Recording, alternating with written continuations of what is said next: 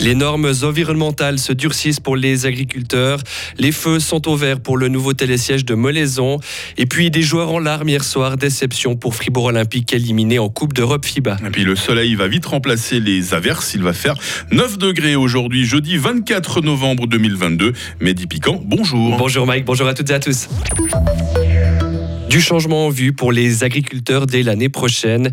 Ils devront respecter de nouvelles normes écologiques plus strictes. L'utilisation, par exemple, d'engrais devra être revue à la baisse. Pour encaisser le choc, les agriculteurs pourront toucher des aides étatiques. Problème, le système s'est complexifié avec le temps. Frédéric Ménétret est le directeur de la Chambre fribourgeoise d'agriculture. Il y a eu peu de réformes complètes euh, du système et puis chaque euh, révision apporte son lot de complications. Et finalement, aujourd'hui, on arrive à une solution très très compliquée pour les exploitations agricoles avec une gestion qui est très difficile, des mesures à mettre en place avec des interconnexions entre les mesures et puis une compréhension au niveau des, inscriptions à faire pour les mesures qui est très difficile. Hier soir, lors de l'Assemblée générale de l'Union des paysans fribourgeois, le directeur suppléant de l'Office fédéral de l'agriculture était présent. Alors on lui a demandé s'il était possible de simplifier ce système. Écoutez la réponse de Jean-Marc Chapuis. Une possibilité serait de travailler plus avec des objectifs, donc plutôt que de dire aux agriculteurs, agricultrices comment ils doivent travailler, ce qui est juste et, pas juste en quelque sorte, de fixer à plus long terme des objectifs à atteindre.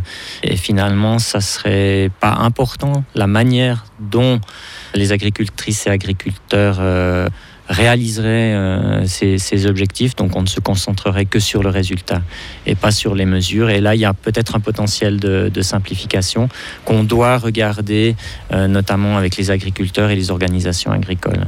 Les nouvelles règles que devront respecter les agriculteurs l'année prochaine peuvent encore être modifiées lors de la prochaine session du Parlement. Elle débute lundi prochain. Molaison pourra construire son nouveau télésiège. La station gruyérienne a trouvé un terrain d'entente avec les organisations environnementales. On l'a appris hier, ProNatura et le VVF ont levé leurs oppositions au projet. Des garanties suffisantes ont été apportées. Euh, la zone de tranquillité prévue doublera de surface et le télésiège ne tournera pas à l'aube et au crépuscule pour éviter de déranger la faune. Les travaux pourrait commencer en mai prochain. Coût total du projet 8 millions et demi de francs.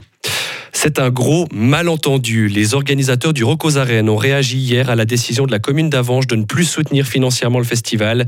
Ils confirment leur version des faits. Ils expliquent que le Rocos n'a jamais eu l'intention d'annuler son édition 2023 et que leurs propos ont été mal interprétés par la commune.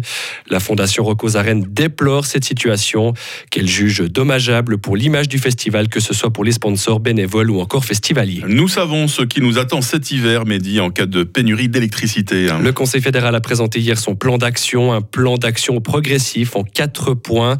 D'abord, il y aurait des mesures modestes comme ne plus utiliser les fers à repasser ou limiter par exemple la température de son lave-linge.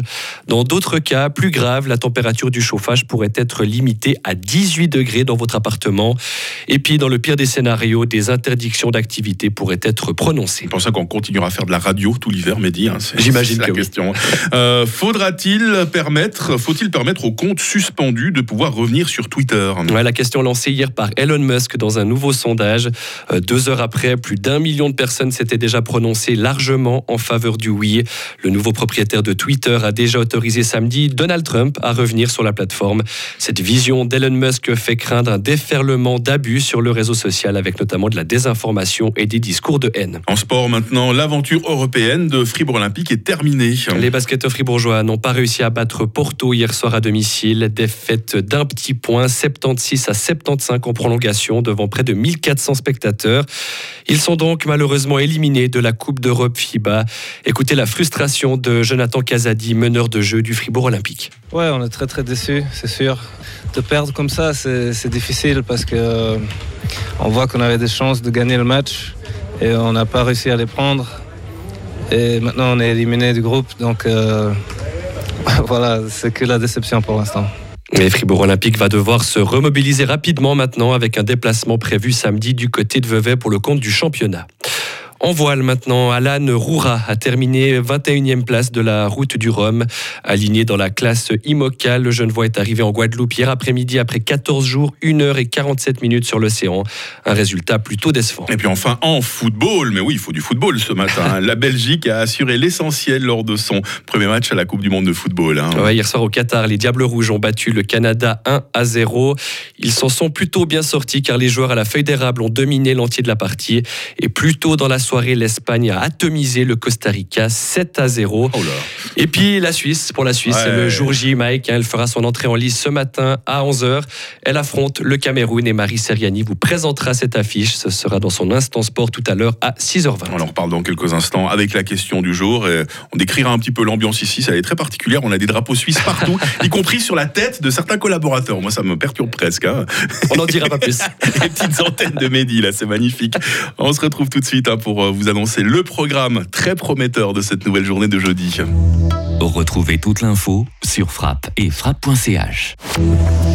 La météo avec l'IRT Automobile, votre partenaire Mercedes-Benz à Payerne, là pour vous depuis 1983.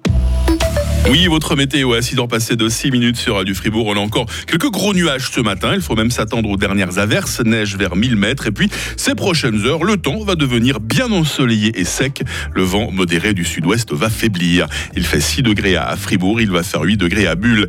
Une perturbation pluvieuse nous traversera d'ouest en est demain. Elle sera suivie d'éclaircies. Température minimale 2, maximale 10 degrés. Limite pluie neige vers 1100 mètres toujours. Samedi sera bien ensoleillé avec 9 degrés alors que le stratus se montrera localement tenace dimanche avec 7 euh, degrés. La nouvelle semaine, on peut déjà vous en toucher quelques mots. Ah bah, elle s'annonce humide et fraîche. Hein. Nous sommes jeudi 24 novembre 2022, 328e jour. On fête les flores aujourd'hui. Il fera jour de 7h46 à 16h40.